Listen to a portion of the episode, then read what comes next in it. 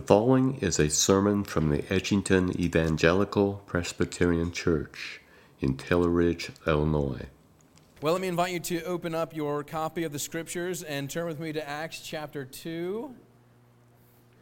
Acts chapter 2. We are taking a pause in Colossians and going to Acts chapter 2. It's probably a good thing I'll say this when Kenzie can't hear me because it involves her.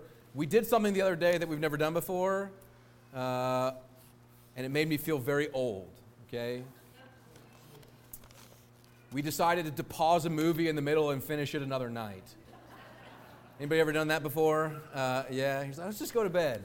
Uh, so we started doing that, and it's quite the thing to admit. But, you know, there's a natural stopping point at times, uh, but there are also times where there's an awkward stopping point. You wouldn't stop a movie right in the best part or right in the middle of the rising drama or tension. There are sometimes natural points to pause. And we're studying Colossians. We're at a natural point to pause because we're going to take up Palm Sunday and then Easter. And the next text in Colossians is really the key hinge text for the rest of the book.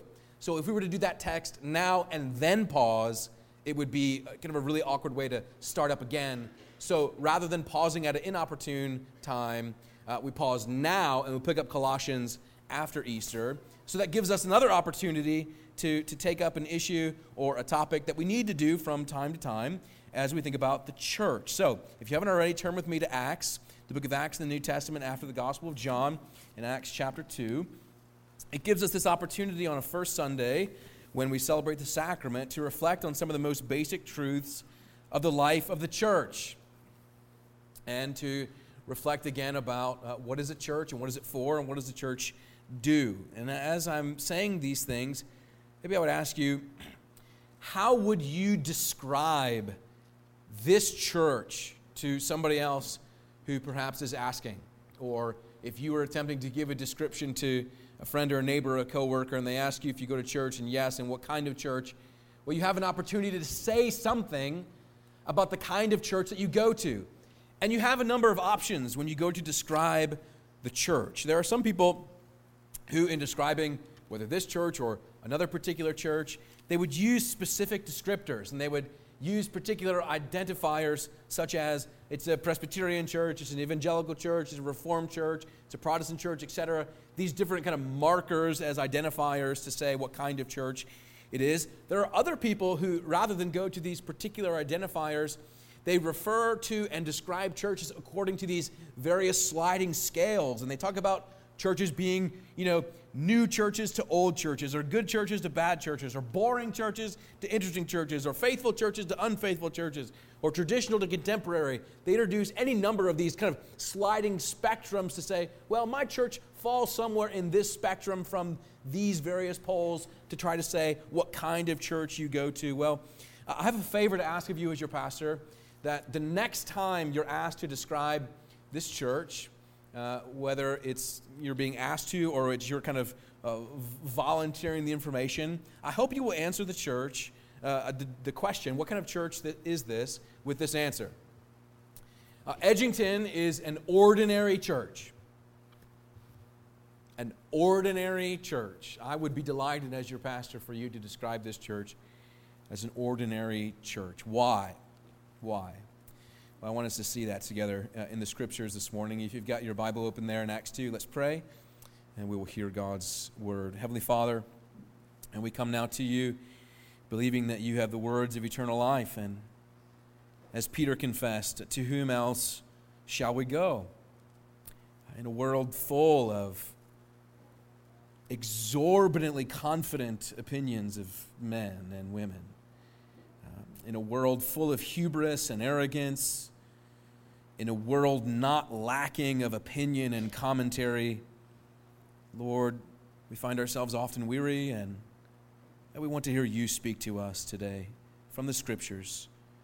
So, Lord, as, as your apostles put uh, these words to page by inspiration of the Holy Spirit, and we pray that that same Spirit would rest upon us, that we might hear these words as they were recorded for us but then also that we would hear them freshly in our generation as your word of truth, as your will for your people, to bless us, to strengthen us, to give us conviction, give us courage.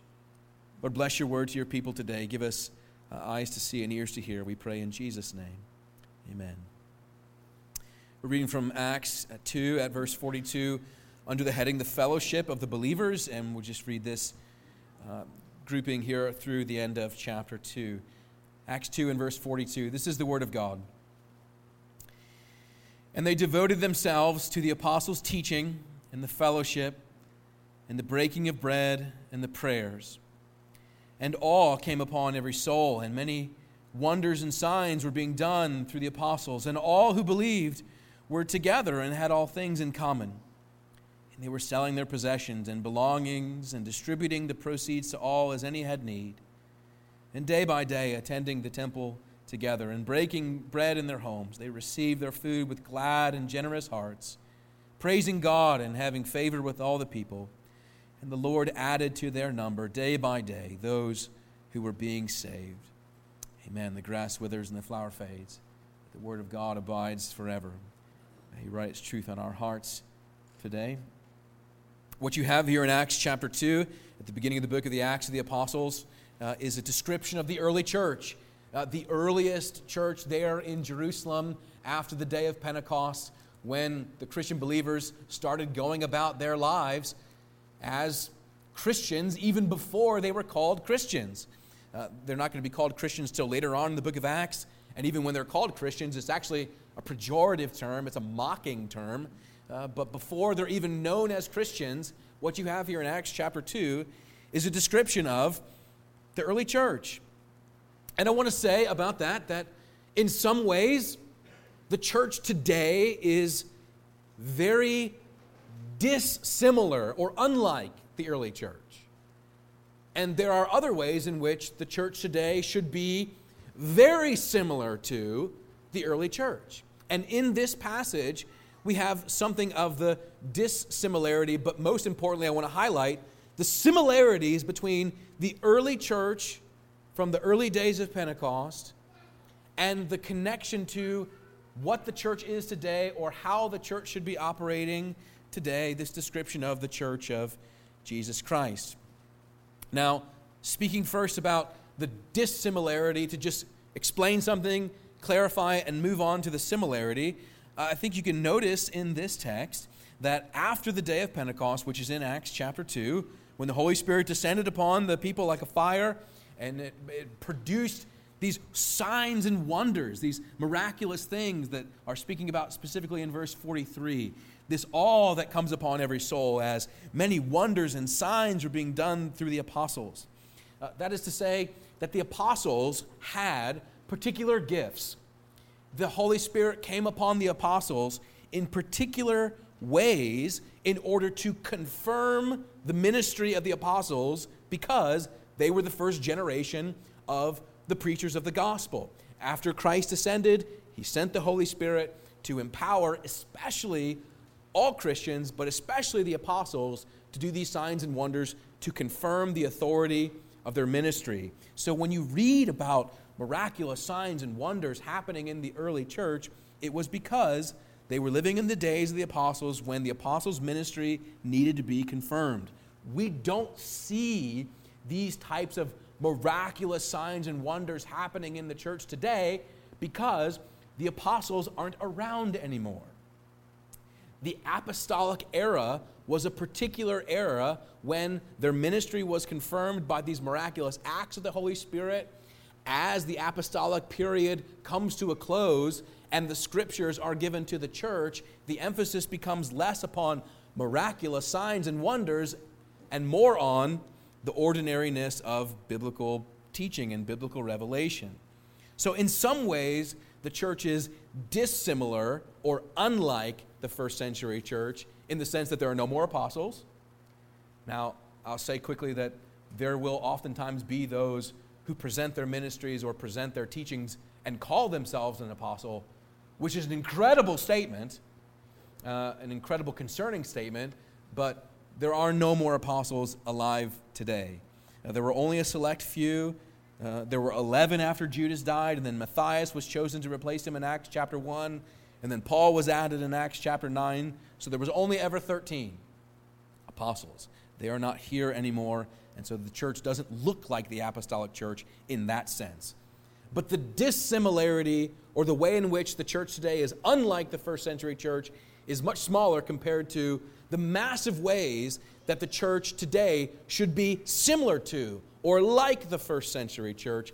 But it's important to identify the dissimilarity first. So, speaking then, then about how is the church today very similar to the first century church?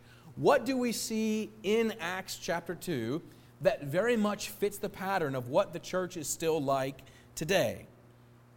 They were involved in what we can see, especially we're going to be focusing on verse 42. Acts 2, verse 42, gives these very ordinary actions of the life of the first century church. Look again at verse 42, which says, And they devoted themselves to the apostles' teaching, and the fellowship, and the breaking of bread, and prayers. These things in verse 42 are what we summarize to be the ordinary means of God's grace in His church. They are the ordinary, everyday realities that God has given to the church to be busy with, to form and shape our ministry by, as the means through which our spiritual life is strengthened. The ordinary means of grace is how churches and how Christians grow. This is not a mystery in the New Testament. It's very clear, very plain that God has planned that Christian growth and strength and development would come by these ordinary means of grace. So you'll notice that there's nothing secretive, there's nothing incredibly exciting and dramatic that's happening there in verse 42. It's all very ordinary. And the first century church looked like this. And the 21st century church is called to look like this as well. One of the real convictions of the elders of this church is that we are to be a church shaped, modeled after the church of the New Testament. Not a church of our own imagination, not a church of our own making, not a church of our own design, plan, or intent, or strategy, but a church described in the New Testament, or such to say, a biblical church. So, what's the measuring stick of a church then? What's the most important thing about the church? Is the most important thing about the church uh, the color of the carpet, the personality of the pastor, the style of the music, the type of clothes that people wear, the calculated potential to find a spouse in your age range? Are these things the most important part or the most important descriptions of a church? I would say no. So, what should it be? And what should the church look like? And as we see what the church has looked like in history, we want to build the bridge between the ancient world and the modern world to say that God's plan for the church from the beginning is still God's plan for the church in this age. So, what should the church look like? Well, the way we answer that question has been treated through history as describing what are called the marks of the church. The marks of the church. And in the Apostles' Creed, they're summarized as the one holy Catholic Church which is the holiness and the Catholicity, the universality of the church being the essential describing realities of the church. And that's true, but it doesn't touch on what should the church be doing. And out of the time of the Reformation came a clarifying word about the marks of the church being the preaching of the word, the administration of the sacraments, the maintenance of loving fellowship and church discipline. And that comes out of right here, Acts 2:42. So, just in this one verse, Acts 2:42, you have really God's blueprint and plans and purposes for the stuff that the church should be doing in order to be considered a faithful New Testament church. And again, as you look at them in verse 42, they're not going to jump off the page as being utterly remarkable to you. They're going to appear as completely ordinary. And that's the point because it is by the ordinariness of these external elements that God works out his extraordinary purposes for the church through the gospel. So I just want to look at them, each four, each one of these four with you briefly, and uh, highlight and talk about why they're important and how we see them applied today as an encouragement to us in the church to continue to be a faithful New Testament church. The first mark there in verse 42 is the apostles' teaching. Uh, Luke, when he writes the book of Acts here, is using a very distinctive word there in verse 42. When they devoted themselves to the apostles' teaching, the word he uses there is didache. That's very important because in 1873 there was an archbishop, a man by the name of Philotheos Bryennios, rummaging through a Jerusalem Most Holy Sepulchre monastery in Constantinople, the ancient world, and he discovered a manuscript. And that manuscript, which we now believe goes all the way back to the first century, is a, a, a book, a writing called the Didache. Scholars debate the exact timing of this, but we can probably date it as early as AD 60 or 70. And it is a summary of the apostles' teaching or the Didache.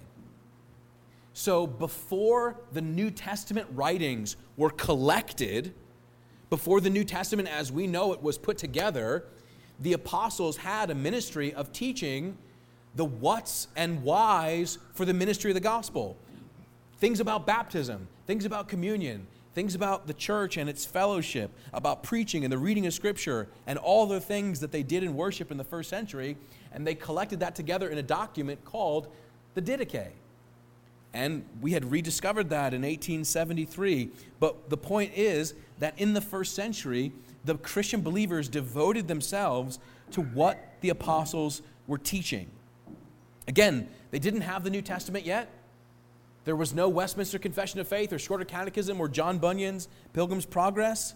They were wholly dependent on the apostles teaching them from the Old Testament, explaining who Jesus is, why he has come into the world, and what he means for the world as they called on people to believe in them. They were wholly dependent on the teaching of the apostles and giving their allegiance to learning from them, learning the truth, learning the doctrine of the Christian faith.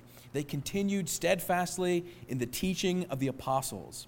They were devoting themselves to this, learning about Jesus, learning who he is and what it means that he has died, what it means that he has been resurrected, what it means for your life if you profess your faith in him. That's what the apostles' teaching summarized. Not only does the Bible need to be proclaimed, it needs to be explained.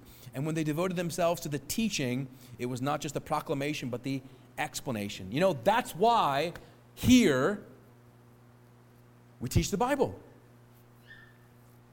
Because in the first century, the church was committed to the teaching of the apostles. Likewise, we trust that, that our teaching ministry, whether it's here in the pulpit or in Sunday schools or in varied Sunday school classrooms or different ministries that this church is conducting, we are advancing the teaching of the apostles about Jesus, about who he is and why it matters that he's come into the world.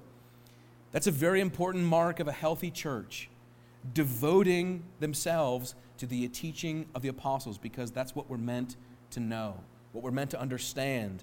Amid all of the opinions in the world, we want to know what is the teaching of the scriptures, summarized here as the teaching of the apostles. So, first of all, teaching. Secondly, you see there in verse 42, they devoted themselves to the apostles' teaching and the fellowship. Fellowship. Now, when you hear the word fellowship in a Christian church, it's a very utility word. People use it, and it just means everything. They use it in such broad brush statements, and they usually in kind of Christian vocabulary, you say fellowship and you think coffee and cake or coffee and donuts. Now, look, I like those things. Uh, I like coffee and pastries and coffee and donuts, etc. But that's not explicitly what the word fellowship means. The word fellowship in the New Testament has this emphasis on a shared common life together. The emphasis in verse 42 is not just a fellowship, but there's a definite article the fellowship. That's talking about the church, the gathering of Christians in community together who share commitment to one another as we commit ourselves one to another and to the Lord and profess to live together for Christ. The commitment to the fellowship was a commitment to one another, a shared spiritual union and life together as the people of God. You know, this is an important thing to remember because in an age when people think membership and their immediate thought goes to the streaming services they're subscribed to rather than physical bodies that they are a part of. The notion of membership, the notion of belonging, the notion of commitment, the notion of I see you, you see me, we look each other in the eye and we know each other, that very concept has, in many ways, fallen on a time and an expectation when people think, I don't want to have to be known. I don't want to have to have a sense of responsibility or commitment because I like to take, but I don't want to give. But in the first century church, there was a, a koinonia, a fellowship, a unity, a shared communion of life together and a commitment to each other, bound together by love for Christ and love for one another. Biblical fellowship then has more than just social hour in mind. So I want to ask how does the church today model the notion of biblical fellowship, biblical union, biblical loving relationships tied together? There's many things that we could say about this, but just to reflect on this with you briefly, that I am continually amazed at you still, Edgington Church. Uh, you, you impress me time and time again, actually. When I visit people's homes and they tell me how many people from church have contacted them, how many cards they have received. Some people haul out the stack of cards and say, Look at this. These are, these are from the church, these are the people of God. You cheer my heart again and again and again with the way you love one another. And some people might say, well, you know, that's just the nature of living in a small community. But I want to say it's more than just that, isn't it? Because there's a real genuineness that because we love Christ, we love one another. Not just because we're naturally disposed to each other because we live in the same geographic area, but because Christ has united our hearts one to each other in such a way that we genuinely care about each other, which is a beautiful thing. So the New Testament says fellowship and means the loving bonds that unite a people together into shared life. You know, sometimes it's actually a, a, something of a joke or a game for me that when I visit people or, talk to people, there's almost this sense of competition that who has the most recent update about somebody or something. And it's always the sense of, oh, did you hear? Did you hear? And some people might say it's a little gossipy, but I think it's really just born out of a sincere desire of, I have the latest news about how Nita Darland is doing. And let me tell you. Even joking about that with Nita today, that I said, Well, I've been here, so I have the latest update to share. And everyone loves to say, Well, did you hear? Did you hear? Because we care about each other, because we are a family. So the Bible says the fellowship of believers. The apostles' teaching and the fellowship. And third, it says the breaking of bread. Christians were devoted in the first century to the breaking of bread. And it might just be easy to assume that that's the exact same thing as the fellowship because, again, usually when somebody says fellowship, they say, well, potlucks. And that's great. And I love potlucks. Church people love potlucks. And of course they do. Why shouldn't they? But the breaking of bread here means a particular thing in the book of Acts. And there's some disagreement as to what exactly it means. There are some people who say that there is a distinction between what verse 42 says about the breaking of bread and what verse 46 says about breaking bread in their homes. And there's a, a, a, sense to understand that, that what is the distinction between the commonality of sharing a meal together versus the commonality of sharing the meal together. And there's some disagreement among biblical scholars about that, but the point is that in the first century, Christians would gather There weren't church buildings then. They gathered in their homes. They gathered in their homes and they shared their lives together as they broke bread and shared food together. And then what would normally happen is that after they had shared a common meal, instead of something of a dessert table spread out, the Lord's Supper would be the crowning moment then of the shared meal, the highlight of the meal where the bread was broken and the cup was poured out as the sacrament of Christ's body and blood. So, whether you take it just to be the sharing of meals generally or the sharing of the meal, the point is, is that as believers gather together to submit to the apostles' teaching and share fellowship, bread is broken amongst them, which does chiefly point us to the sacraments, where God, through his ordinary means of grace, confirms his spiritual promises so that the gospel is made visible and sensible to us by these varied senses where we can taste, touch, smell, receive the gospel made visible as we break the bread and pour out the cup and say, Christ has died for you. So that this description of the church as a bread breaking church is a description of a sacramental church. So, just by way of application to that, let me say to you, I would prefer it that you never skip church. Right? I think it's something a pastor should say. But let me encourage you, especially, to extend yourself to try very hard never to miss church, especially when the Lord's Supper is being administered. Because it is at that shared table when our bond of spiritual union is most beautifully expressed. As we together eat of the broken bread and the shed blood of Jesus Christ together to say, we are one in Him. And the New Testament church was united together in this breaking of bread. The apostles' teaching and the fellowship and the breaking of bread, and finally the prayers. Verse 42 says, the prayers. That's probably a reference to the particular prayers that were being offered in the temple. That because most of these first century Christians were actually Jewish converts. They were still practicing the ordinary routines of going to the temple at the various times and praying the various prayers that were offered in the temple. But the point is, is that is an emphasis of their devotion.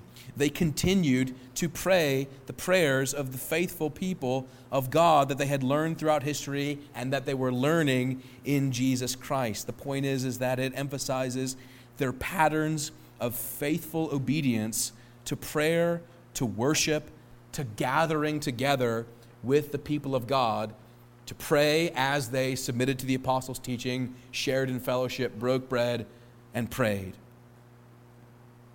So, notice, will you then, kind of as a, a word of affirming conclusion, though, that verse 42 says that these things that they did, the teaching, the fellowship, the breaking of bread, and the prayers, it's something that verse 42 says at first that they devoted themselves to. That these Christians gave their hearts to these activities as they built up the shared spiritual life among one another. They devoted themselves to this. In other words, they made it their priority they said no to other things because these things were more important. Let me encourage you, maybe even challenge you to say no to something else because church is more of a priority to you, rather than letting church always be the thing that goes by the wayside for your schedule. And it might seem strange to say that in the context where people are already gathered. And you say, well, say that to somebody else, not to me. But that's a word we all need to hear, isn't it?